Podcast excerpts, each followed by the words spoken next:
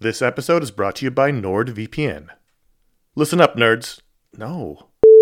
Good evening, Mr. and Mrs. America, from border to border and coast to coast and all the ships at sea. What? Hello, friends. Do you have a computer? Of course you do, because it's not 1987. Hell, you're listening to this on some kind of computer right now.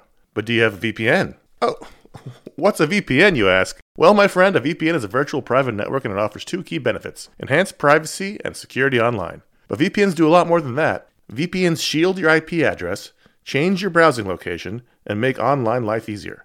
It's all about safety and security, my friends. But like everything else in life, it's also about watching TV. Don't let your paid subscriptions go to waste. I use NordVPN to access my home content while I'm traveling. Wink, wink. Plus, secure your connection on public Wi Fi in airports, hotels, cafes, anywhere you go when you're traveling. There's over 6,300 servers in 111 countries, and you can find a nearby server for the best VPN speeds. NordVPN is easy to use. Connect with one click or enable auto connect for zero click protection. And it's got amazing speed. NordVPN is one of the fastest VPNs out there. And with just one NordVPN account, you can use it on six devices. It supports every major platform Windows, Android, iOS, Mac OS, Linux, even Android TV. I think those are all real. Don't miss out on all of awesome benefits for using a VPN. Go to nordvpn.com slash ifanboy today for a risk-free 30-day money-back guarantee. The link's in the show notes. Once again, that's nordvpn.com slash ifanboy. This show is sponsored by BetterHelp. Um, you ever feel like you really need to get something off your chest? This is this this is a, like a real thing. Like if you're mad, if you're upset, if uh, if there's something going on, like the there's there's often for me an idea. Maybe it's a wrong. Maybe it's a moment. It's it's an injustice. is something that just you keep going on and on, over and over in your mind about it, and like that can create anger and resentment or shame, whatever it is. And very often, I have found I am not a therapist. I have found that when you let it out, when you give it voice, when you say it out loud, um, sometimes it makes you feel better because you you've expressed it, and sometimes it makes you realize like, oh, this is not a big deal, but I've, it's been stuck in my head. So you give voice to those things, um, and it can make you feel a lot better. And shock of all shocks, therapy is one of those things that can help you do that. It can help you be able to say those things in a place where you don't need to worry about the repercussions of it, work your way through it, uh, figure out coping skills, how to get around it. You know, find find ways to deal with that stuff instead of letting it fester. Um, if you are thinking of starting therapy, uh, if anything I said sounds familiar, you're like, oh, maybe my life would be a little better if I could deal with that kind of thing. You should give BetterHelp a try. It's fully online, it is convenient, flexible, it is suited to your schedule. That's the idea. That's what they're going for. Um, you can fill out a brief questionnaire to get matched with a licensed therapist. That's a big deal. You can switch therapists at any time for no additional charge. That that personal connection, I believe, to be super important. Again, I'm not a professional.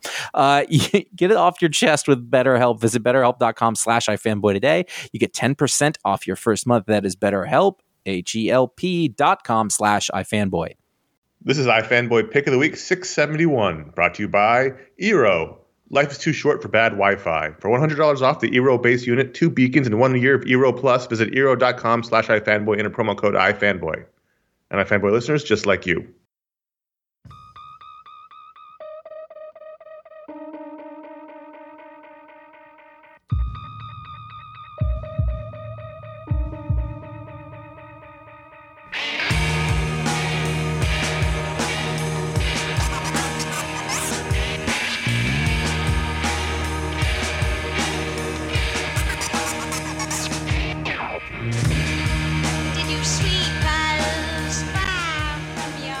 Hello, welcome to iFanboy pick of the week, episode 671. My name is Conor Kilpatrick, and joining me, as always, Josh Flanagan. What's up? We're, as not not always, mostly. Yeah. Well, I mean, it's kind I mean, occasionally you're allowed to take some time off. You're Sure. you're not a slave to the to the machine. well,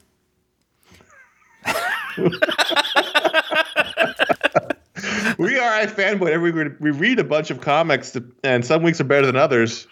And one, one then the person deemed the pick of the week person. I'm I'm wildly off script.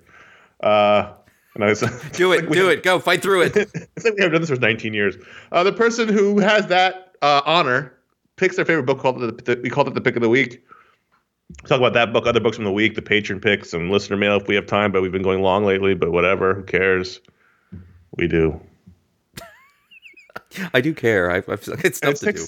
It takes longer to do post production. People, everyone who says it doesn't matter how long the show is, it does matter. And also, I do this in the middle of my work day. The show doesn't appear for as if from magic. It's true. So anyway, despite the grumbling that you just heard, it's fun. We have a good time. It's our, it's our favorite time of the, I mean, of the week. the fact that we go long is because we're like, this is fun. Let's keep going. And then afterwards, like, ah, crap. Oh yeah. Spoiler warning. There's some spoilers this week, so it's a review show. Be careful. Plug your ears. Turn the iPad off. Do people listen on iPads? I guess they could. Oh yeah, totally. I almost said iPod. Well, I'm sure there's somebody out there. I, there. I guarantee you that amongst our listenership, there's a person who's like, smartphones are dumb. I'm still using my third gen iP- iPod. It works fine. Be cool. Guarantee it. This week, Josh Flanagan had to pick. Yes, unfortunately, that was the case. Um, I'm not going to tell you that it was an exciting week of comics because it, It wasn't bad. It just nothing was exciting. yeah, I was just like, oh, yeah, can I talk about this again or this one? But if you're listening, then that means you probably saw what the pick was, and the pick for this week is uh, Dynamite's The Lone Ranger number five, which I'll just preface this before everything else we just heard was uh, shit canned with this issue. So it was an ongoing, and now it's a five issue mini that's done. Yeah, that was disappointing to find out right before the show. Um, you know, as, as we said before, we don't read the news, and so we were looking up something and uh, and uh, stumbled across an article saying that the the series had been truncated to five, and it kind of felt like a final issue, if I'm being honest. Now that I look back on it, Yes, it did, and I don't know if that was planned. I mean, it definitely was the end of an arc for sure. Um, you know, I, I think that what we've got here is uh, Mark too smart for his own good. Russell. Yeah, and it's a bummer because I really we've talked about almost every issue, I think, or maybe every issue Yeah. of the series. I, I really loved this five issue run. I love the Lone Ranger and Tonto, um, and I think Mark Russell's brought a really fun vibe to the book, and as we discussed, without it being too Mark Russell-y. Yep. Um, and I don't sigh because of him. I sigh because we we're running out of things to say. But this Yes. is one of the books where it's, it's a Lone Ranger book first, and, and then there's Mark Russell commentary second. And I really enjoyed his take on the Lone Ranger and Tonto's relationship. And their it's not obviously a realistic version of the Wild West, but it's a fun version of the Wild West. I do think that there is there's a there's a real problem. I think trying to sell this property at this time to this audience. Um, it's you know even I was like I don't know if I want to read a Lone Ranger book, partially because I've read a lot of Lone Ranger books and, and most of them haven't really stuck with me. Um, so if you're you know Dynamite's thing and IDW's thing and whoever's to sort of take these properties and sell them largely based on that recognition, and it might be that this this property is a little long in the tooth. Um, But I give them credit though for putting a guy like Russell on because yeah, this is the fifth volume I think that Dynamite's done of Lone Ranger. yeah. and um, they didn't have to, you know, put a, a writer like him Yeah. on there. They probably would have sold about the same amount. Although we wouldn't have been talking about it if they just, you know, got some dude. Right. So to Um, be fair, the fir- the second, the, the previous volume to this one, which debuted in 2012, uh, which was written by Ande Parks, Mm-hmm. I believe we talked about it maybe, Oh yeah. uh, with 25 issues. oh wow. Really? I'm guessing the margins are thinner now than they were seven and years ago. 2006, the 2006 volume, I'm just looking all this up now as we talk, which was Brett Matthews and Sergio Cariello. We definitely talked about that book. Yep. Uh, that one also went 25 issues. Hmm. So what I'm saying is Mark Russell got he got shortchanged because the previous two volumes got to go two years. Yeah. So, well, that's you know, it, it is a, it is a different world in comics for that in that way. Mm-hmm. Um. Anyway, uh, you know, the, like end of the day though, we're the the market is what it is, and the economics and and there's all sorts of stuff involved with that that we kind of understand but don't fully. But but the real the real thing is is that we had five issues of this, which was a very good um story. You know, you, you'd be able to pick up his trade. If you like Mark Russell, this is great for you. If you like uh, uh, Lone Ranger or Western comics, this is going to be great for you. If you like uh, Bob Q, who is a superhuman uh, artist uh, who who does two books at the same time and colors and inks all of them, uh, then he's there for you too. Um, You think it'd be more minimalist, but he really doesn't shortchange you in the in the background and the in the in the um, world building. maybe that's why they Like he does. canceled it. Maybe it killed him. He was just falling apart. Yeah. His doctor said you have to stop drawing. One book, please. No, I must bring Adventures of the West to young minds. Um, I think that for me, what really worked with this uh, was the sensibility uh, in in two ways. Uh, is is one there is a real likable affability, which is uh, redundant. Those are the same words um, to to the Lone Ranger. Yeah. In this, there's a there's definitely sort of a I don't really know what I'm doing, but I'm kind of having fun and I'm kind of confident about it, and I'm a little over my head, but I think we're going to be okay. I, I don't, I, you know, there's probably an actor who you could associate with that really well, and Well, we, we used to talk about the spirit. Darwyn Cooke's The Spirit was like that, and Yeah. we used to say that he was sort of the George Clooney Yeah. of superheroes. Yeah, I don't. Yeah, I, I I was thinking of that, but I don't think that this Lone Ranger is necessarily George Clooney, but it, it it's a thing like that sort of. Yeah. Um, I think the characterization of that of him was was really pretty good, and then also how he uh, interacts with with Tonto, and even saying Tonto feels wrong to me. That's that's where we're at. I'm like, okay, no, that's his actual name because it's been used as sort of a, a shorthand for for Native Americans for such a long time. But th- there is a line that you're walking there with those characters, and I think that Russell walked it really well. Um, and he brought a reality and a grounding to uh, Tonto that maybe Johnny Depp didn't necessarily. Um, Although it's it's a very similar dynamic to the film, in which Yeah. Tonto's the more badass, competent one, and the Lone Ranger's kind of he's kind of goofy, but he still still is, can get it done at the end of Yep. the day. It's, Um, it's a similar dynamic. and then on the other side, you have you, have, you literally cartoonish mustache twisting villains, um, and then at the end, you you introduce this sort of Garth Ennis like villain, um, which I I think that's what put it over the top for me. Mm-hmm. I really liked that. You know, like there's a little just bit in here where uh, the deal was if you don't pay this guy, he comes back and gets you, and and you know because he's he's just super awful, and it, it literally is a character out of Preacher. I, I mean, not literally, but as closest to that as possible. If this He's the hit- character, hit, the hitman that was her, that was hired by the ranchers to kill the Lone Ranger Yep. Tonto, and he's he's a he's a cannibal. We talked about him in the last issue. Yeah. Cannibal who who was a kid in the in the Civil War prison camps, and uh, he's so badass that everyone's afraid of him. And if you don't pay his contract, then he comes back and kills you. Like that's you have to only hire him if you can afford him. And of course, at the end of the last issue, when they were they went to go pay him, the gold was missing from the safe that they had put aside to pay him, and and then it was you know what happened. The Lone Ranger Tonto were thought dead, and so where'd the gold go? And now they're in trouble because this guy's going to kill him, and and everything everything goes to hell in this issue. So we, we right. So the we come back. First page is there. They had just found out at the very end of the last issue that the money's gone. So this takes up that exact next moment. There must be a mistake, and then so the the the bad guy I'm going to call it Connor. it's Connor, yeah. Uh, two ends though, which apparently everyone thinks is your name too. Um, you know, says no, it's fine. You got three days, and and then, like they wake up the next day, and the sort of henchman is missing his foot.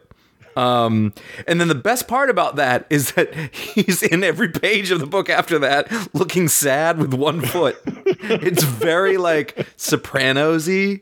Yeah. You know, like the the poor me, and also kind of like he's a bad guy. He's got an eye patch. You know, he's You know, they didn't even let him rest. Like, Nope. Oh, you got your foot removed in the middle of the night after you got doped with laudanum. Like, you got to stand here and guard the meeting with one foot. come along, not late, not late. That's hard. Yep. That's I do that in yoga class. That's not easy when I have two feet I can fall back on. Yeah, and also we're in the 1800s here, so Right. there is an issue there.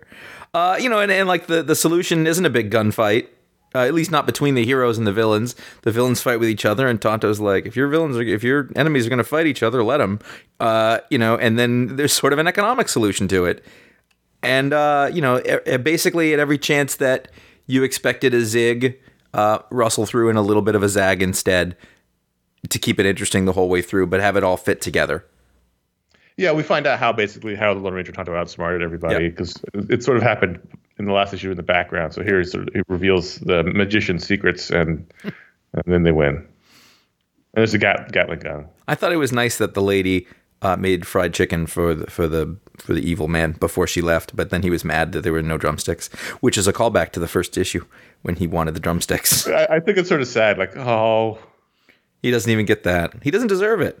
no, he doesn't deserve it. The man does the- not deserve a drumstick. And then you know it's over because they literally rode off into the sunset on the last page. And it's at the end. I just assumed it was the end of the arc, but Yep. I guess whatever. It's such a bummer, and I like we've talked about this a lot. I've talked about we've talked about Mark Russell a lot. We've talked about Bob Q a lot.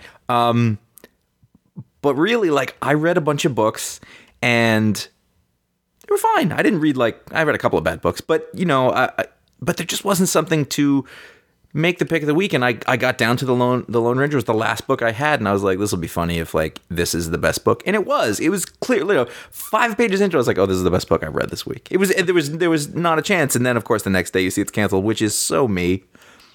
Well, yeah, I mean, it, wa- uh, the news wasn't announced the next day. We just saw the news. Yeah. to clarify for everybody. We we were looking before the show, and uh, yeah, so it's a bummer. It's of course. So this is the second uh, issue three. Issue four. Last issue was also the pick of the week. So, um, it was a good book. It's really good. Yeah, it, it, it was, and I'm I'm sorry there won't be more of it. But you know, the the other side is if you've heard us talk. I mean, most of the time, if we talk about a book this often, and and, and this, this is really something that's good or something that we really like, and if you've been listening to us for this long and you like the kinds of things we do, then you go pick this trade up, man. Maybe if Yeah. the trade sells, they they commission another miniseries at some point.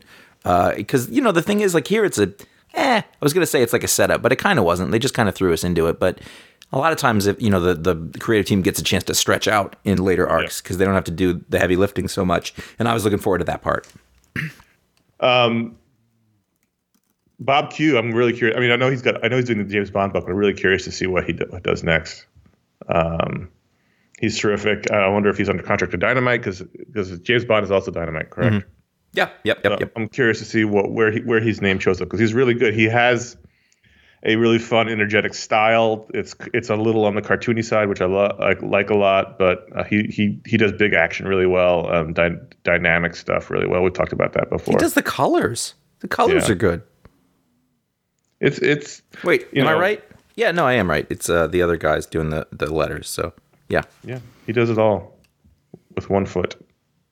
I don't know if he is. I assume he has two feet. I, I'm, oh i was gonna assume he had one i always assume everyone has one foot i don't want to this is great. This is a this is a really fun five issue story. If you like Lone Ranger, if you like westerns, if you like Mark Russell, um, if you like good comics, it's it's uh, it's well worth it. I love this miniseries. yep and uh, i actually fell off it right after the first one because i missed it and then I, I i'm glad i got back in Well, if you fall off the horse, Josh, you have to get back on it.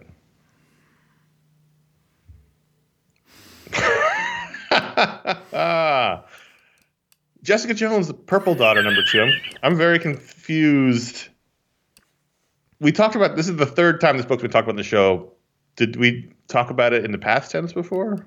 you and i talked about it not on the week that it came out and we may not have even been on the show Well, Ryan talked about it previously when you were Right, on the show. when I wasn't And so. I, I, then I guess the second time was you talking about it having pr- read it previously.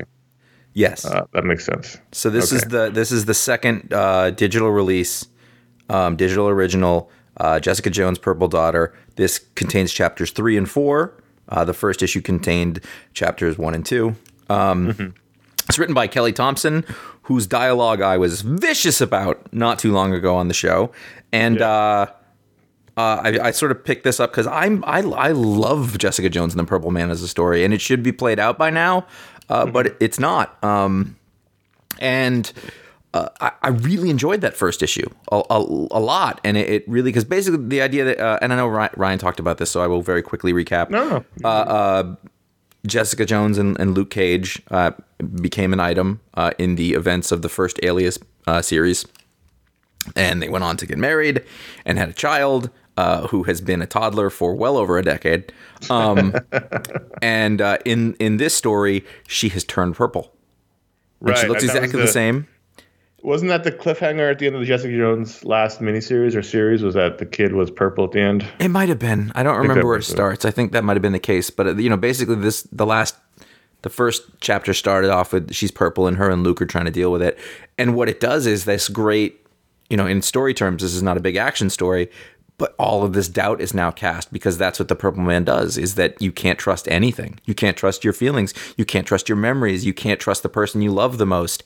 And and Luke Cage has been super super understanding about everything, and this was the thing that sort of broke him a little bit because he's like, well, what if he's what if the, my daughter's not mine? What or what's going on? Maybe it's not even really happening. Just nothing is is uh, even close to certain. And this Right. is and, and he's I think it's in this this issue that there's actually she is putting um, the kid to bed. Luke and the daughter moved out basically because he didn't trust Jessica, not because he he didn't want to, but he just couldn't know, and he had to protect his daughter. Um, and and she puts she visits and puts the girl to bed, and then she comes out and she overhears um, Iron Fist and, and Power Man talking. It's a really nice scene where he's sort of laying it all out there. He's like, I feel bad and I, I don't want to do that. I don't know what to do. But in the end, he goes, you know, at the end, this is my family. I'm going to stick with them no matter what. Um, it was, I, it was, it was a really good set of dialogue. Uh, and writing and a character moment that I really appreciated, and everybody did have their distinctive voices, and I think that um, Thompson has a really good handle on Jessica Jones in this um, comic book version, and also the original comic book version was sort of one way, and she's come a long way since then in terms of character development. She was a, a drunken, lone, lonely person. She's still a drunkard, but she's not quite as lonely now. But it feels like She's got a family. She's got yeah, but you know, it, it feels like a continuation of that. This this feels like the correct character. And I was going to say not the TV show, but the TV show actually got it pretty close too. Um, yeah. and uh, you know it, it's a really compelling story and then so there's something going on with the purple kids uh, from Yeah. from the daredevil uh, um, series Yep. which wasn't great. And there's just like there's a mystery. Like she's a detective. She's trying to figure out what's happening. So we're getting bit by bit. She calls in the help of emma frost on this one. Um, really great stuff with emma frost who is written like a british person. So i looked up is she british? And the answer is no she's not british. But a lot of people seem to think that she talks like she is. She's from Boston. Yeah, which is it'd be better to read it like. But it was. It, Of course not. That might bloody kill her, even if he does work out the way you hope. There's some reason why th- th- this has been. Whatever. You know, she's she she affected a British Right. persona like That's like stupid. Madonna many years ago. Yeah. Right? Yeah, or like a like kids who like Monty Python, whatever. Yeah. Uh, but you know, it's it's it's very like noirish. Every time you turn a corner, there's somebody else there to beat you in the head, and you don't expect it, and it keeps happening. And you know, everybody's like, "Don't do this," and, and she's got to go through it anyway. It's a PI story, um, and then the the Purple Man stuff's always really good. Um, I, I really I've been digging this. I, I saw it was out this week, and I went, "Yeah!" I was excited to sort of get to it again. So, uh, you know, people have different sides. Is my point.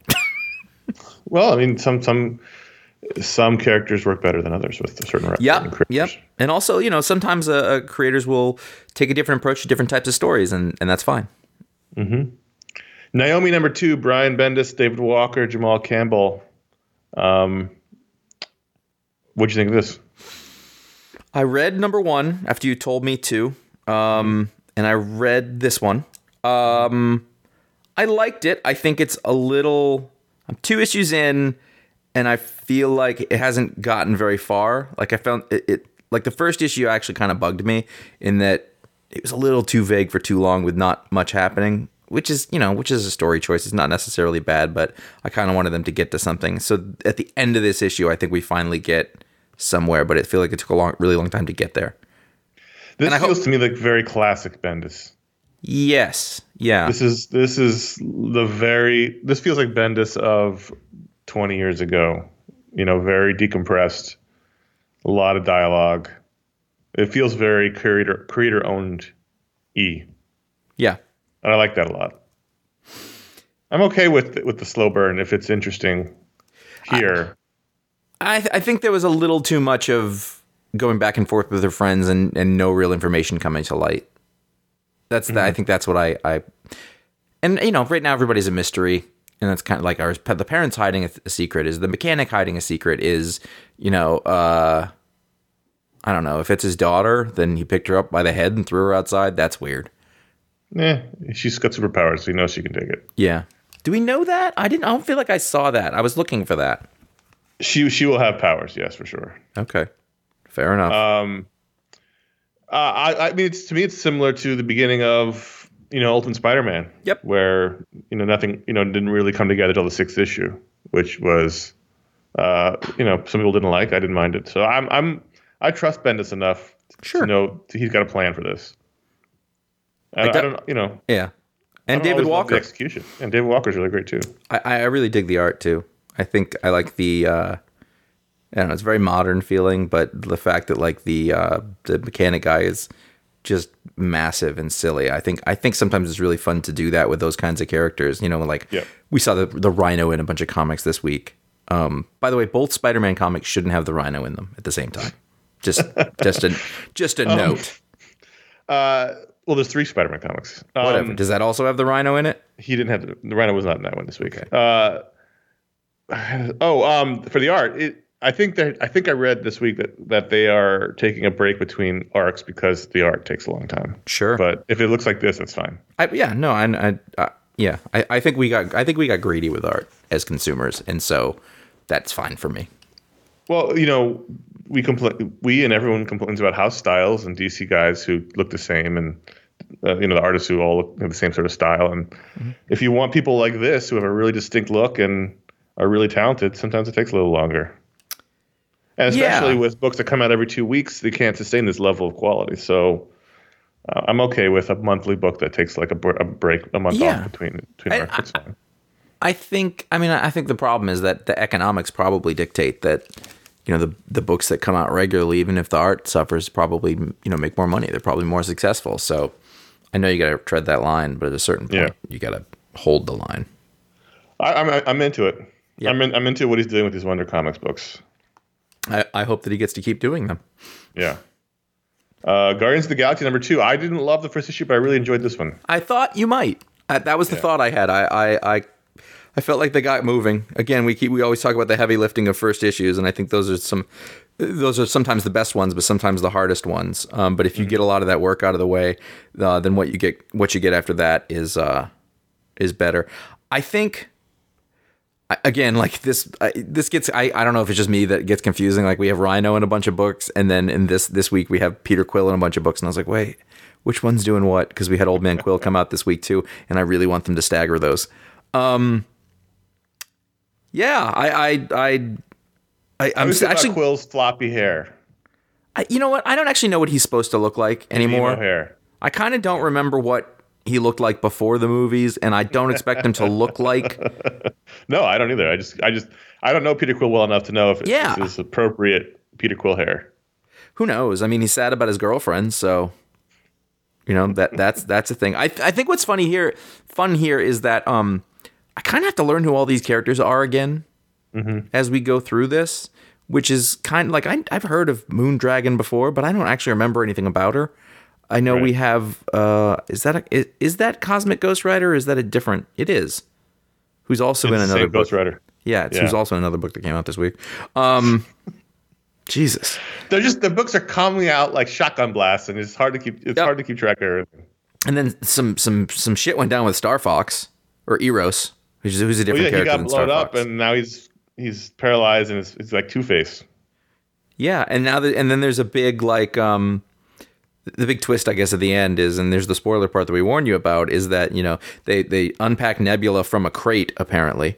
Um and then she's like, "Yeah, I'll help you find, you know, and kill my sister because she hates her, and they haven't seen Guardians too, um, which is fine." And she's like, "Oh, that boyfriend she has is totally gonna mess this up, but she loves him."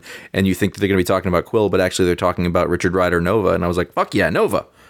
Yeah, I thought the same thing. It was like, oh, her ex boyfriend is going to be the trouble Mm-hmm. one. It's like, well, yeah, he's he's Quill, and then turn the page and Richard Rider flying, and That's- an awesome one page shot of. That's Donny Cates doing a classic superhero comic page turn move. Yep. And that was I, I I was like, all right, props. That's that's the right way to go. That's good stuff. Geoff Shaw's terrific. We talked about him a Sure. bunch. He's done a lot of books with Donny Cates, and he has a really great offbeat style where people look kind of strange, yeah, and it works. It totally works. And he's really good with with like action pages, but also he's he's there's a lot of silent stuff in here, which he does really well too. So, Mm-hmm. um, I'm digging it. Even if I feel like I'm not quite on the, have a handle on everything, I still really like it. And uh, there, there's a thing that can happen, and this is mostly with Marvel books for me, where it's like this, where I sort of half know the characters, and you're going along through it, and I don't quite know who everybody is. That makes me feel like a kid. Yeah. You know what I mean? So- like that's what I remember from reading Marvel when I was a kid. So what I can tell here is that Cosmic Ghost Rider quits the team, and then he joins up with with Star Fox's evil Guardians team. Mm-hmm. That's that's is that correct? Is that what happened? I think. He walks out after getting in a fight with everybody and says, "I'm out," and then then we see the Star Fox reveal with the messed up face and the, the, the wheelchair, and then he's there with the other guys. Was that Black Knight with them? I mean, let me look again. Well, anyway, it doesn't matter. The point is, so he guess he's joined the other side. Yeah, yeah, yeah. I think you're right. Why is, is his head always been floating in a jar like that? If he's got the helmet on, I guess. Yeah. It's weird. He didn't talk. Did you notice he didn't talk like a Texan anymore? Which is also strange. Because it's the same writer. He's Maybe he got a totally. There's a reason, and we don't know it. I think. I feel like this is a this is a work. This is the thing that's happening. American Carnage number four. Um, I know we gave a spoiler warning, but I don't think I'm going to spoil the ending because I know fewer people are reading this in other books. Yep. But uh, this this was a comic that genuinely shocked me this week, and that's really great. Four issues in, this is a really, really. We talked about every issue. This is a great book. The Leandro Fernandez art is terrific. There's a lot of really spooky, moody pages in here Yep.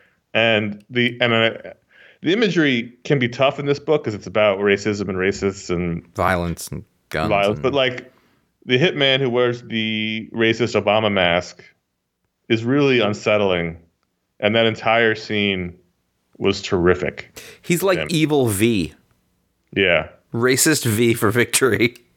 it's that scene was incredible. This Yeah. that was to me the best the best sequence of in comics this week. Where I just I was on the as soon as the our main character walks into this hotel room and the guy's sitting there in his bed with a shotgun. I, I, as soon as that happened till the end of the book, I was on the edge of my seat. Like I was literally Yeah. tensed up reading it. It was really good. Do you think this The is thing a, that happened is real. yeah? This is a feint. He's probably got a vest on or something. I don't know. There's a lot of blood. Well, it's a sawed-off shotgun, so it's going to have a short-range spray. Leave a lot of pellets around there. It could be. It could be. It's a wounding implement. That's just not. I mean, it would be a crazy twist. I don't know if you It would if be. you if you if you set up the story like this and then take we fuck it. There's somebody else. The main character gets shot with a shotgun in the chest. We Yeah. gave you a spoiler warning. We can't. T- we we're having trouble talking about it without talking about it. So Right. It would be really interesting to take the main character off the board four issues in. But I feel like they they did too much work laying all the groundwork on him to do that. That and there's not another. There's no one else to take his place. Right. There's no other protagonist. I, th- I mean, like we've we've compared this to Scalped before, and I think there were times where we thought that um, Dash had been killed or something like that. Again, there wasn't really somebody. There's lots of people to take the villain role in Sure. this. Sure. Uh, you know, then the other thing is that we we kind of the daughter who you think like it's we it's it's a, it's a nice sort of gray area where it's it's back and forth. Like, is she sweet on this guy? And I don't mean like is she interested in him, but is she accepting him, or is Right. is she not? And it turns out that you know she's she's seeing all the things like there's something wrong about him. He's not. He doesn't act like a junkie. And the dad's too- like, we he's need too, him. Yeah, he's too hel- helpful. He's too nice. Too, too eager. Yeah. Yeah. Um, you know, there's that. There's the sort of, and then the the scene with her and the detective was great. There was, Yeah. you know, all this sort of quiet tension there. Um, This is a great crime book, Yeah, it is. And you notice and at I was the end, genuinely shocked by it. yeah, and at the end, uh, Bryan dropped the Edward, and he was just Bryan Hill in this. So, Right. so he's he's he's cutting things down. and apparently, he's totally not quitting comics. He told me that, but I've seen him, you know, like tell a bunch of other people, like, nah, nah, I was just having a moment, which is good. I don't want to quit in comics. Bryan. Yep. That's why Twitter's no good. You gotta if you're in a bad mood, you get away from that thing.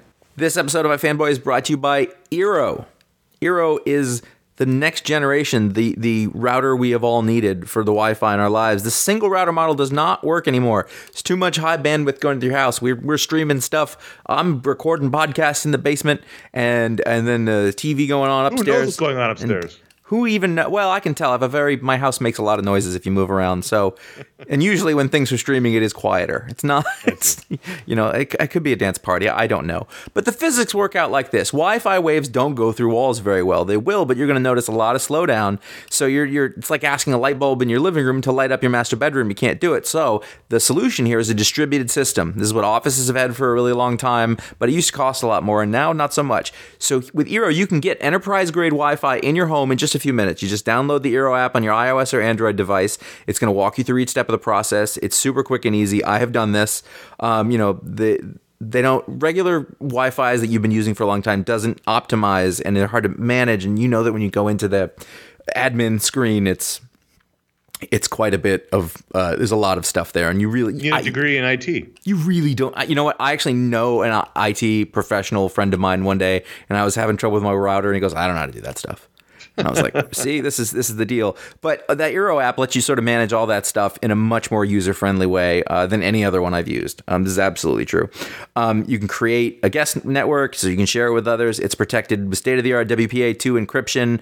It controls the hardware and software for the whole network, and it makes sure that you're always secure.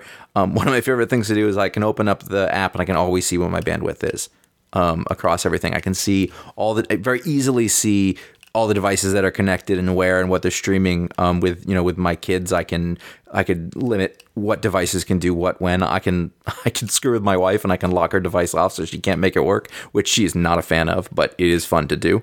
Um, and if all of this still isn't easy enough, I did it once. I'm not doing it again.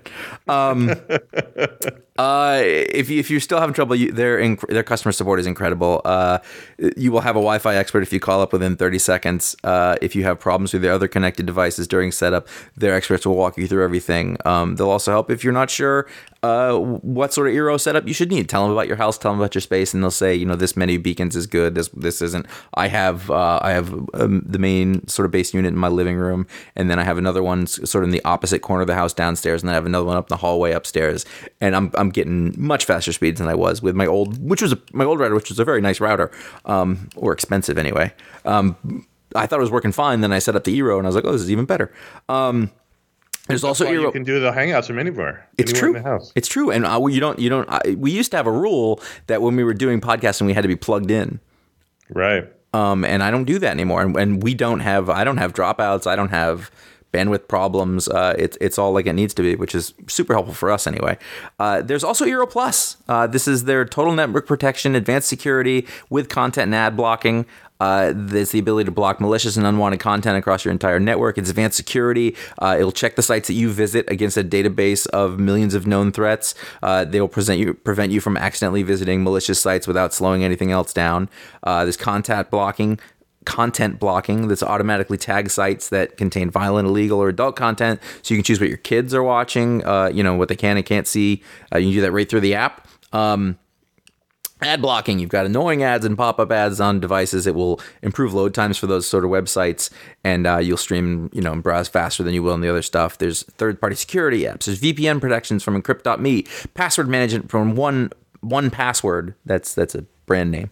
Uh, and of course there's antivirus software from malwarebytes so that is a big part of it that you can add to the to the process. And uh, with the offer they've got going right now uh, for our listeners. it- It's $100 off the Eero base unit and two beacons package, which is what I have. Plus, you add in a year of Eero Plus. Uh, to that, that service is included with that. So really, you're, you're saving 200 bucks off. Um, you can get to uh, eero.com slash ifanboy, and when you check out, enter the code ifanboy, uh, and that's how they know that we sent you. Uh, and I, I uh, wholeheartedly recommend it. I, I really, I really like what this has done in my home. Love romances. You need a little love this week, Josh. I had to check the title that Love Romances was correct. It's a weird title. it's a weird title. Uh, these are four short stories in the vein of the sort of uh, throwbacky comics that we've been talking about. There was the the war one, and then what was the other one? Western. Western one, yep. Yeah, um, and because I'd enjoyed those so much, I actually read this because I might not have otherwise. Uh, you've got four four short stories uh, written by Gail Simone, Dennis Hallum, formerly Dennis Hopeless, but he's trying to go back to his real name, Margot Mot- Moten, Motine, uh, and John Adams. Not that one. Uh, yeah, Whoa! my favorite founding father. Why wasn't this bigger news? Uh, did you read this? No, I thought about it, but this was a week where I didn't have a lot of time for extra comic reading. It was um it was one of those half half things. Some of them were pretty good, some of them weren't. Uh the the thing that was interesting, there was a there's sort of a wordless cartoon in here, uh, which is uh by Margot Margot Motine and uh Paco Dorbling Carter, which is just about sort of a, a a sad dude whose wife or girlfriend has passed away and you know, you sort of see his ghost or her ghost behind him in the house. It's done in a really sweet sort of cartoony style. Um, it's kind of sad, but it's kind of touching and everything. I really enjoyed that story. Um, then uh, the the Dennis, I want to call him hopeless, but I'm trying not to.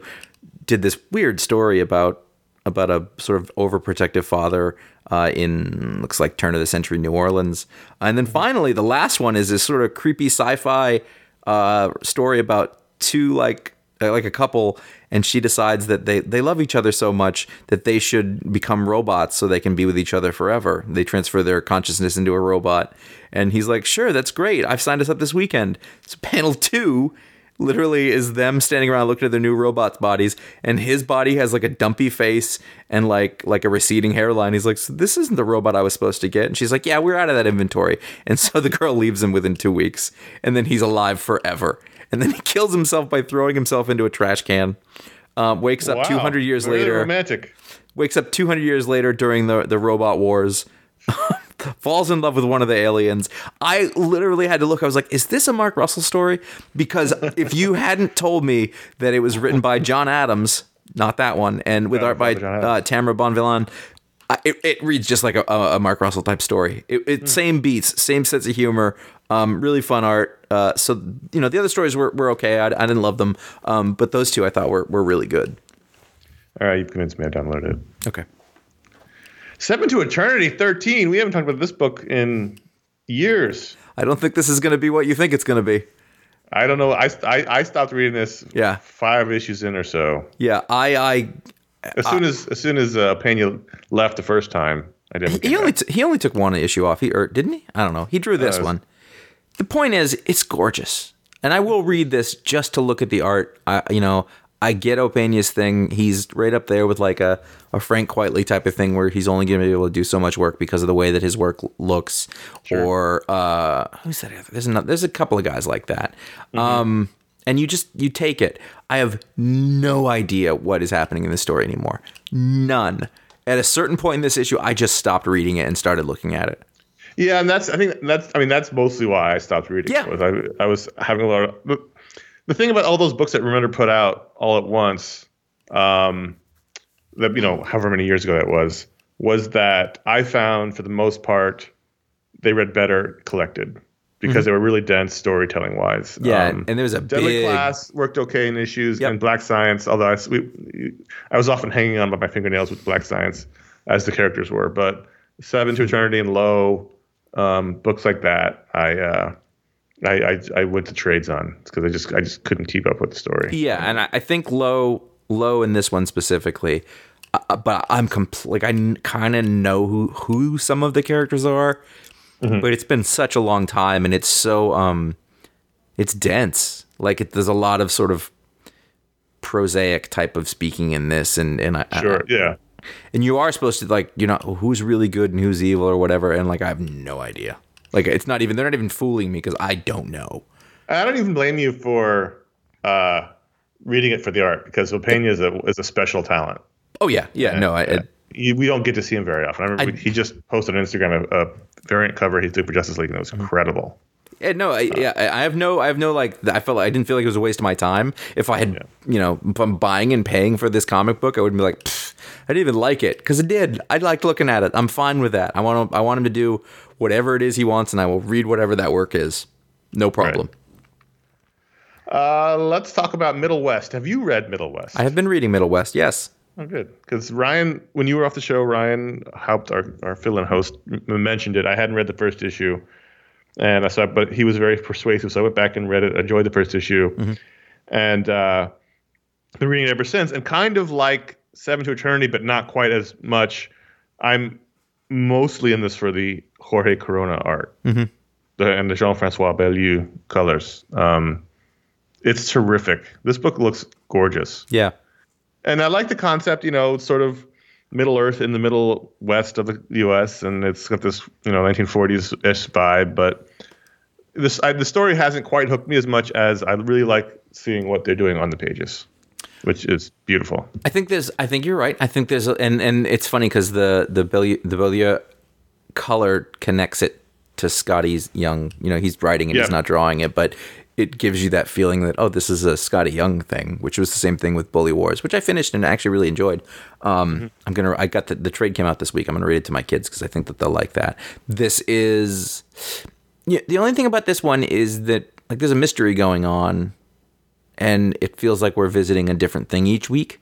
Um, and I liked where they visited this week. I liked the carnival, and they had to steal food, and there's the fox. Yeah, this was this was almost almost like a short story. Yep. It, it was you wouldn't need to read this issue. The other issues to follow this issue, where the kid the kid's hungry at a carnival and he's he's got to find food, steals food, and it runs into some people. And there's a cool robot, and The robot was great. Um, yeah, I just I I feel like I actually haven't learned very much at all. And I know No. the, the kid's trying to learn, but like he's got some wind powers of some kind, and his dad, I think his dad in the first one, his dad turned into a tornado. yeah, he did. Yeah, something like that. Um, so it's good, but I, I I feel like we need to learn a little more at some point. I agree. I agree. But for now, I mean, my my my goodness, it's a really good looking. The colors we know Jean Francois Beaulieu is great. He's been coloring Scotty Young for years. Um, but I just love how bright and colorful this book is. I mean, it, they're at a carnival, obviously, so there's lots of colors, but it, it just it's really well colored. And uh, Jorge uh, Corona is a terrific cartoonist.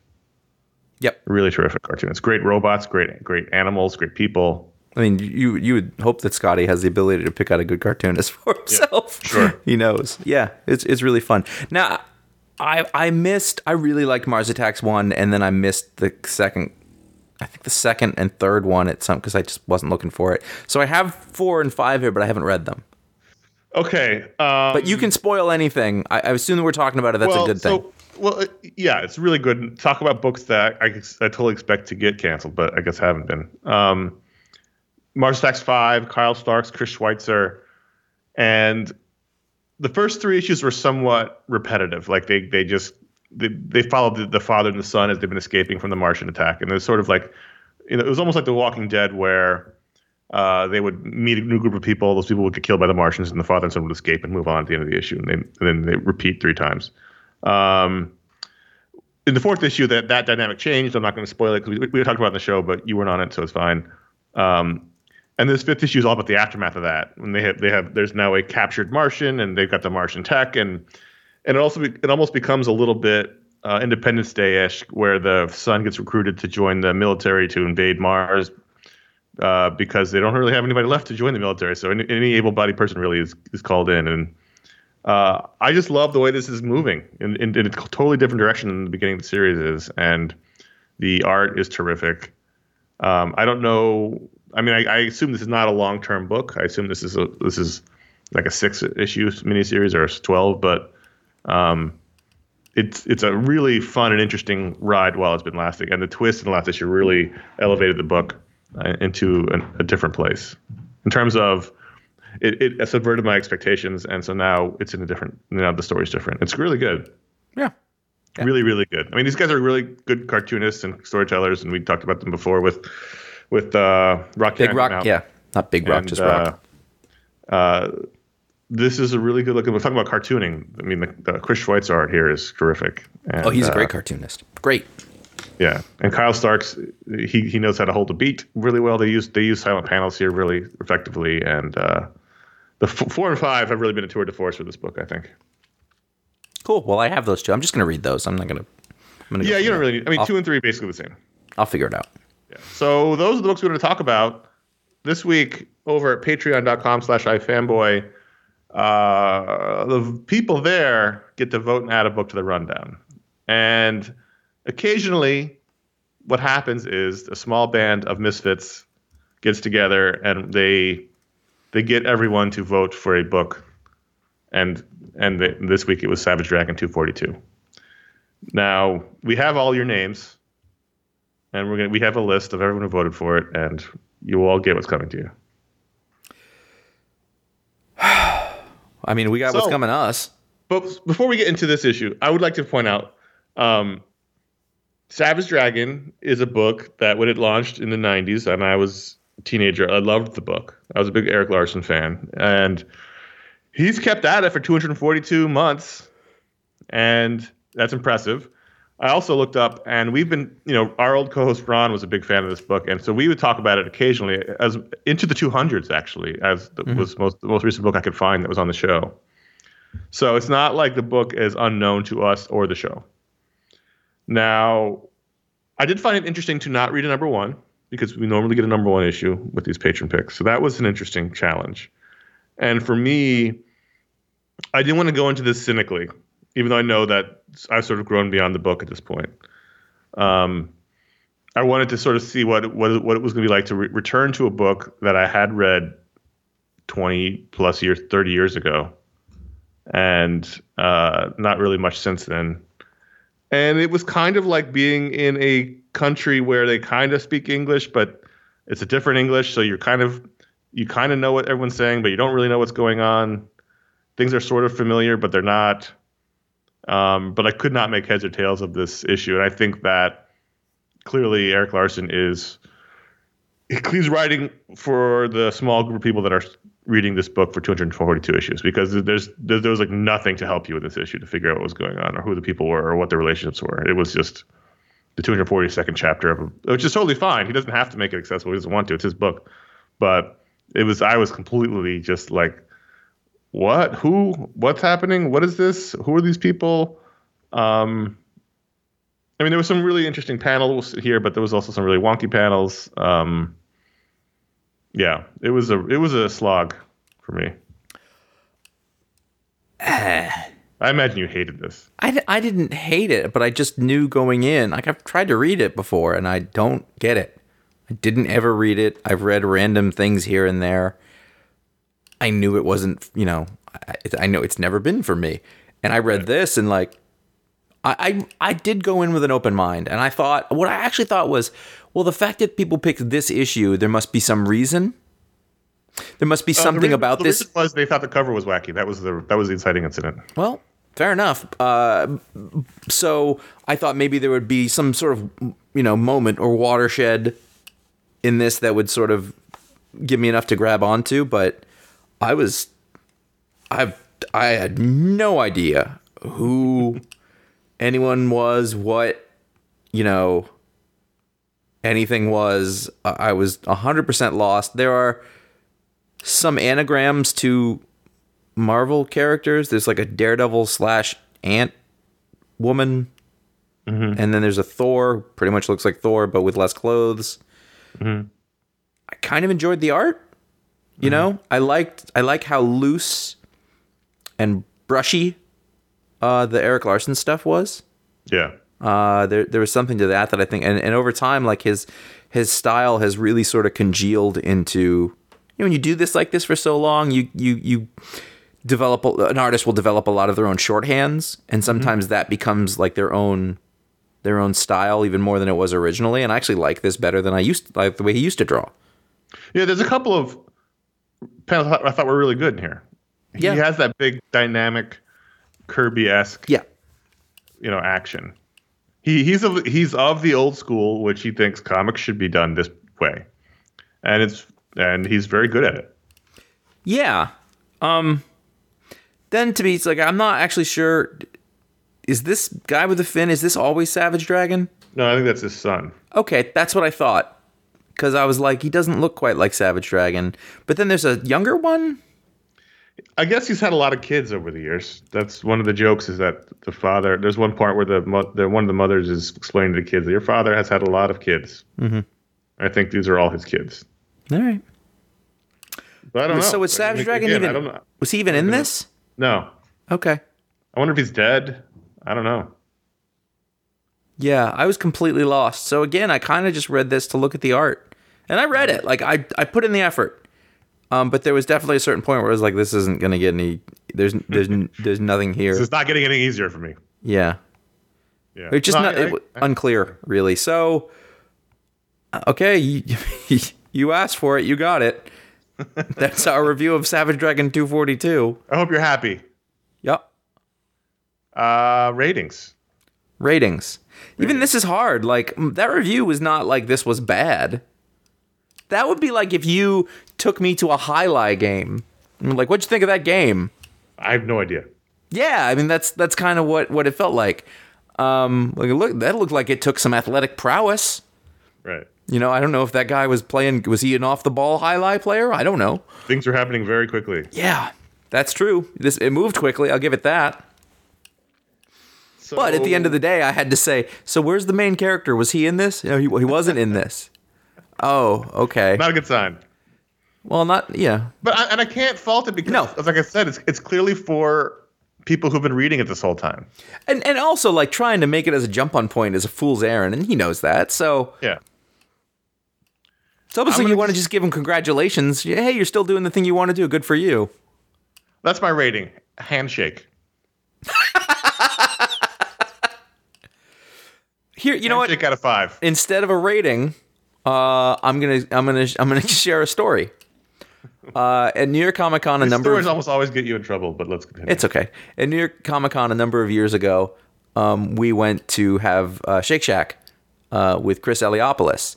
Um, Chris Eliopoulos famously contributed strips to the first part of the run um, for Savage Drag, where he put his Desperate Time strips in the back of it. So he's very close with Erik Larsen. So at the last minute, they're like, Erik Larsen is going to uh, tag along with us to Shake Shack. And we were like, cool, where should we go? Well, we can't go downtown because the there's protests happening from the, um, what was it? The, what was the, who were the protest? You weren't there? I was there. I don't even remember the protest. It's the the one where they were Was all the Republican convention. no no no. Uh, it was the Occupy. Oh, Occupy Wall Street was happening. Yeah, right. that was happening. They were protesting up there.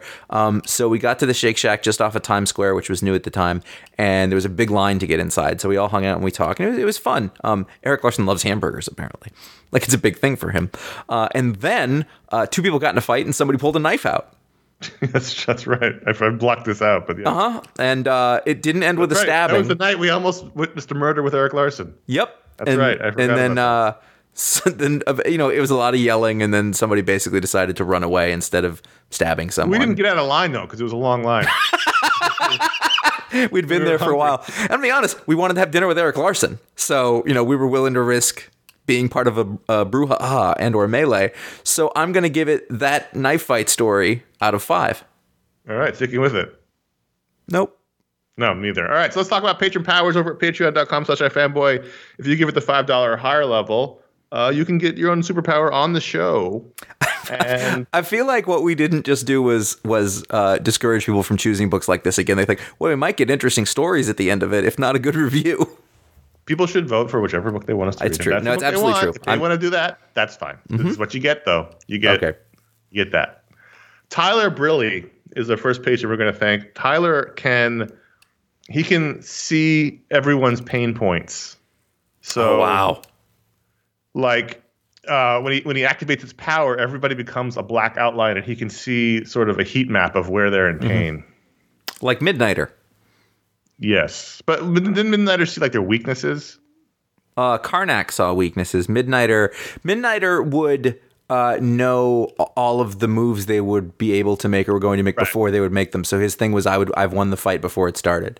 Right. Though what what Tyler does is like he can see that guy's got a bad knee. Oh, You know, maybe maybe attack the knee. You know, so the the, the pain points are where- not species specific, but but individual specific. individually, like oh, that person currently is in a lot of pain in his Right. elbow. Right. I can't imagine how you thought of this. Sometimes it's the heart that's in pain. Hey now, So so he just he's mean to them. just you know, thought maybe someone just had a heartbreak, mm-hmm. or they had a lot of steak and there's a artery problem. Either way, Tyler sees the pain points. Paul Houlihan Mm-hmm. can cure color blindness. He can cure colorblind. Yeah, he just he lays hands on the colorblind, and where the once they were colorblind, now they can color see. so Cool. the effect of that is that people will go from having a by necessity bland wardrobe to really being able you- to mix it up. Understand that colorblindness is not black and white. I have That's true. It's mostly just people. Most people with colorblindness have problems differentiating shades of color at times. Yes, That's, that's what I have. Other mm-hmm. people, we I met one once, do clear, truly don't see color. Yeah. but that's rare. my understanding is that uh, it like there are certain colors that are i- i- unable to be differentiated between. So Certain like colors are more difficult. Gr- green and and and green and red and, and brown. Yeah. problem. So, uh, like, I have a friend who. Why have we never talked about this with you? That's weird. I have a friend though, like he can't, he can't, uh, he can't dress himself basically. So he he buys everything in beige and blue, so that he Well, knows everything will the- match. That's what I talked about with the guy I met, and he says, uh, actually, Ron and I met him at a dinner party, and Ron was the one having the conversation. I was having a different conversation, but I was also listening. Was that I did meet him later? He uh, he buys, he goes into a store and gets a salesperson and says, "Just give me that outfit I remember that. on the on the on the mannequin," and then he puts it in a bag and keeps all the outfits together, and he keeps them all together. So that's how he knows what. Listen, together. Paul comes along No problem anymore. All right. Doesn't doesn't necessarily give you good taste. It's not going to cure that, but at least you'll know what you're working with. Michael Sturgeon has attack eyebrows. Go on. They can they fly off of his face and they attack people. Do they make this sound? They they they like they smack you in the face. They can poke you and. they're- Yeah, exactly. exactly. That was them getting back on his face. Right. Exactly. That's what happens. I, like that. That's a lot. That was a lot of fun for me. Uh, Michael J. D'Argenio is immune to plot twists. He knows he knows everything that's going to happen in the story. He's much like the Midnighter of uh, stories. of Stories. stories. Yeah. So He- he really So hates. does he just not? Does he just not engage with stories? He just has to. He just has to come at it from a different level, and he hates M Night Shyamalan. Hates it. So, So, really, you want to have your characters developed in his case. So it's only plot twists. It's not just regular twists of, of a story. Just plots. It's He knows. like what, he knows what the beats are going to be, but the plot twists are, are really glaring. I see. Because most of us, you know, you you know that when those of us who think about these sort of things a lot, you know, well, if this character says this, then this is the thing that pretty much has to happen. That's the choice, you know. So you can kind of go that way, but the really unexpected twist, he also sees that coming with certainty, with clarity, from moment one. I'd like to point out that last week, when you gave Austyn Riley his bonus power, Mm-hmm. because the previous week you'd given him a duplicate and you said you would give him a new one, Uh huh. that bonus power was also duplicate. All right, here we go. Austyn Riley has grasshopper legs. Grasshopper legs for Austyn Riley. Okay. He's getting his money's worth, is what I'm saying. he He's has got three powers. I, I told you, I love I love this as a daisy, chain where he ends up with a 400 he, powers. he's not i won't take any away from him austyn is up to he's got grasshopper he's going to be a grotesque figure at the end of Grasshopper this legs. He can keep fish alive, and he knows the cost of everything. i've done fish alive before too Yeah, not that far off either. It was in the 600s. Well What is- since i started recording up here in the living room in the winter i'm looking right at the fish the whole time Well, the thing is, you you should stop because you're just wasting powers you're going to need later. no i'm just using i'm reusing them anyway Okay. i wrote three today and i happen to have grasshopper legs there i decided i didn't want to use it and then i found a use for it so you know all good this is gonna get worse Fanboy. That's where you go. You can get your your dumb power at the five dollar higher level. You can vote on the patron pick at any level. You can en- enjoy the patron hangout at any level, which we did last weekend, Mm-hmm. which was fun. So all those things happening at patreon.com slash ifanboy. Plus, you can help us get to our next stretch goal, which is the monthly non-comics media podcast, as well as uploading all of the missing full length and mini video shows to YouTube, which were taken down by our old distributor. We can put them back up on our YouTube channel if we hit the next stretch goal, which is not that far off. So check it out, patreon.com slash ifanboy. Also, the t-shirt store, ifanboy.threadless.com. Seven designs, the fanboy logo shirt, the Herm shirt, the Pick the Week podcast ratings. If one is Electro, GDAT, nothing makes sense, nothing matters. And Josh, I ordered finally a couple of those shirts for myself. I hadn't ordered any in a while. wow So I'm going to have my very own Nothing Makes Sense, Nothing Matters shirt to wear around town ooh to display ever- to everyone. And somebody would be like, that's grim. And you'd be like, it's a top seller. it is. Fanboy.com slash support. Direct donation via PayPal happens there. We just got another one this week, and it was a very oddly specific number. We thank everyone whoever did that. That was very funny for us. And fanboy.com slash Amazon is where you can go check out the books from the Booksplode show, as well as a general link on Amazon for Amazon shopping. We thank everyone who does any of the fo- previous things to help support the show and keep the lights on. We do appreciate that very much. What do you do? Uh, let's, we're, we're, we can do one. We're yeah, let's do the first one, which was a holdover from last week. All right. Uh, Dav, Davin P. You read it. I'll read it. You read it. Davin P says, uh, while reading West Coast Avengers, I was reminded of the older method of cross referencing other current issues or storylines. At the beginning of issue three, the Avengers were clearing a bunch of snow, and it was attributed to something that happened in the current issue of Thor. Using Marvel Unlimited, I figured out that was Thor 348 and 349, which I was proceeded to read. Funny enough, those issues referenced two other issues, and if there were if those were current, I probably would have gone down that rabbit hole and be buying all of these issues. Uh, you kind of mentioned on in the episode that the universe used to feel connected, and now people are just trying to make important runs. But I think this is what got us addicted to comics in the first place. Is it because there's no bullpen? Is it some kind of forgotten art form? And do you think we'll ever see it again? We'll get into that in one second.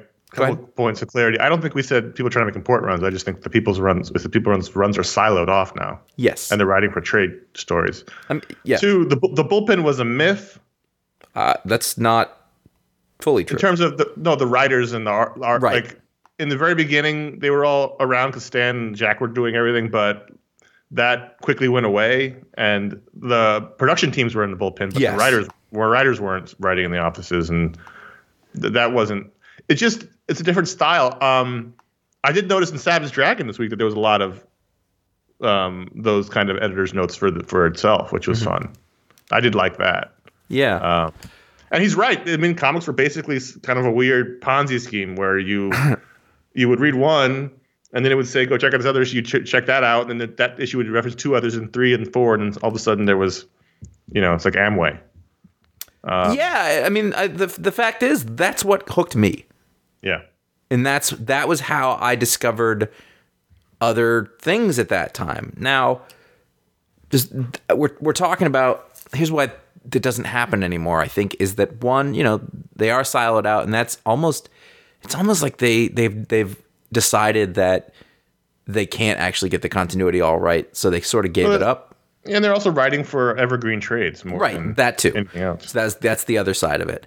Um, and also, when your books are coming out, some books are t- every two weeks, some books every are, are every week. Mm-hmm. You know, it's it, there's not a standardized shipping schedule, so uh, it's it's hard to kind of keep that in line when you don't when the books aren't really coming out at the same frequency. And then, then I think th- I think there's another factor to it, which is economic. By the time that we got used to this, comics were seventy five cents, Yeah, and so you think about that. Like now, I don't think that if you were to look at the inflation rate, it it quite equals that. But because circulation has gone down so much, uh, cost of printing will have gone up per issue, and then the cost of the talent. So I remember in 1990, 1990, Okay. I think was when comics changed over to, a a, dollar. dollar. I think it was when I was in junior high school, and I was that year. We'll just say it like Quickly went to a dollar twenty five after that, but yeah, 1990, or was a dollar went to dollar 25. That might have been it. Anyway, a So dollar was, 19 in eighty eight, it was seventy five cents. a That's when I dollar started. 1990 is a dollar 94 now. Okay, so there you go. Rapidly outfleshed. Uh, I mean, but but there are different things happening there, though. One, circulation has cost. Yeah. ci- circulation has dropped precipitously. I mean, they could sell a million issues or something back then. It wasn't everything, but that's unheard of today.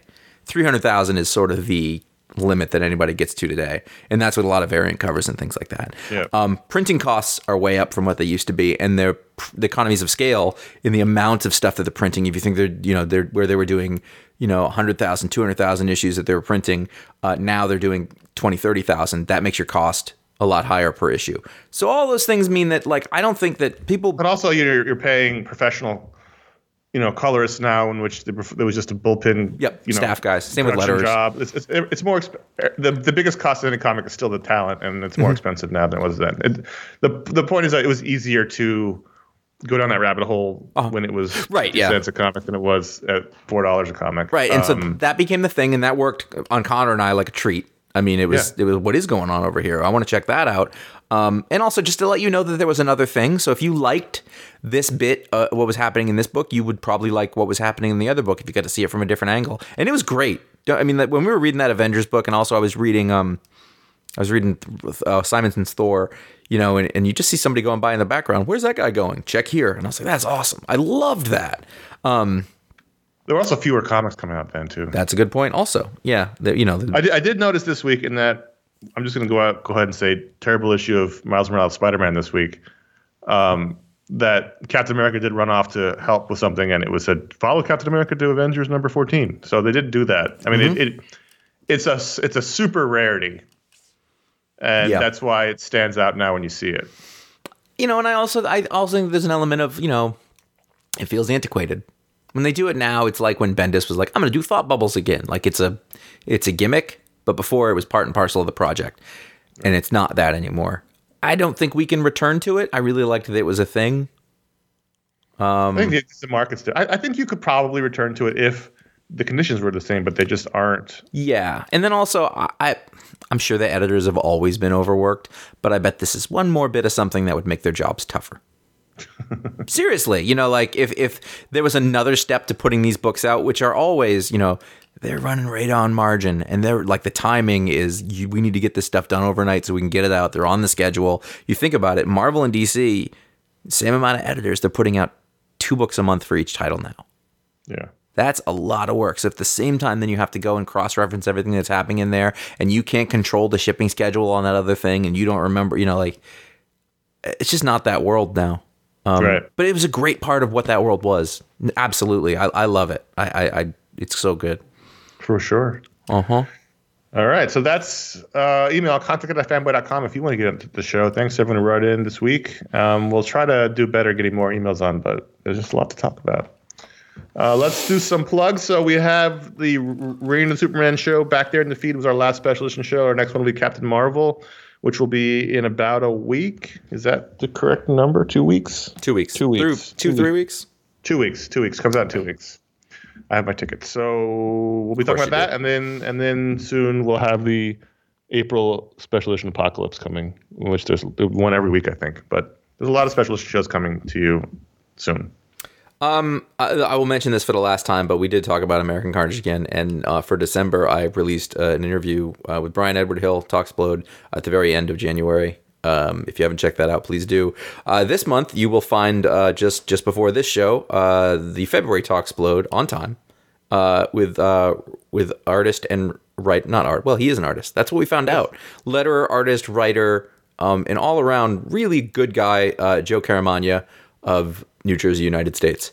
Um, him and I talked for a while. Um, I, I, I really dug the, the you know he he he went to the Kubert School, uh, you know, to be a cartoonist, and we talked about his time at the at the Kubert School and and you know being taught by Joe Kubert, then his time in the Marvel bullpen, um, and then sort of how he got to where he is now, and uh, just you know sometimes you, you you meet people or you know people who just have like this this great attitude and they're just really happy to be doing what they're doing, and, and Joe's a great example of that. So uh, you should go listen to that. Uh, if you, I mean, you might be thinking you would be thinking wrongly, like I don't want to listen to a show with a letter. That is all the wrong way to approach comics. It, it just is. So we we are getting ready for the next Booksplode. That'll be next month. We keep changing what it's going to be. We have like We're kicking books. some footballs. We have four books we want to talk about. We just try to figure out what order we're going to do them. So as soon as we know, we'll let you know. We have to decide soon anyway. So uh, it'll it'll be it'll be soon. But we every literally every couple of days I keep proposing different book or Josh does, and we go okay shit, and so then we have to move everything around. So uh, including a listener sent in a good good idea that we're going to put to the run into the list. So it's, it's coming. My point is, it's coming. In the meantime, head over to ifanboy.com. You can find all the previous podcasts we just talked about, as well as the weekly Pick of the Week show you just listened to. And also find out what the Pick of the Week is uh, before the show comes out by liking facebook.com slash ifanboy and following us on Twitter at ifanboy. Individually, we are at Jay Flanagan on Twitter and Instagram, and at CS Kilpatrick on Instagram. If you like this show, you should leave a review over at the iTunes or a star rating or something. Just do do something. For God's sakes, do something. No, uh, do something uh, like that for another show you like. It doesn't necessarily even have to be ours if you've done it before. Um, that helps the shows out. Uh, it helps us make fun of that other podcast who are our friends. Um, who just it's stupid. I'm not even going to bother right now. Um, you should definitely do that. Uh, but even better than that, go to social media, tell your friends about it, tell uh, folks who are following you about it, uh, who might be interested in the show. Uh, we we always really appreciate that, uh, and the folks who do it. Um, it's always a bright spot in my day when I see that somebody sort of said, "I like this show a lot. Please check it out." Um, makes me feel really good, especially after all this time. Um, so there. Thank you for that. Yeah, thank you. So That'll it. do. That's your show. That's your show. Until next week, I'm Conor. I'm Josh. Thanks so much.